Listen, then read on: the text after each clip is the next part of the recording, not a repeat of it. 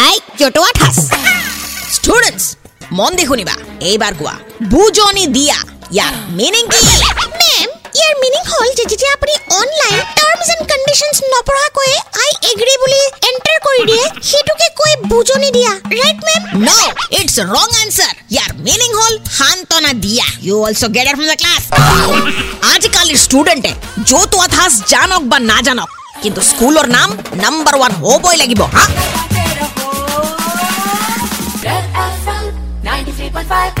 जटुआ ठास पे टीचर के सवाल का दिया अटपटा जवाब। फिर से सुनो download and install the Red F India app and listen to जटुआ ठास। सुपर इट्स 93.5 रेड एफ़ बजाते रहो।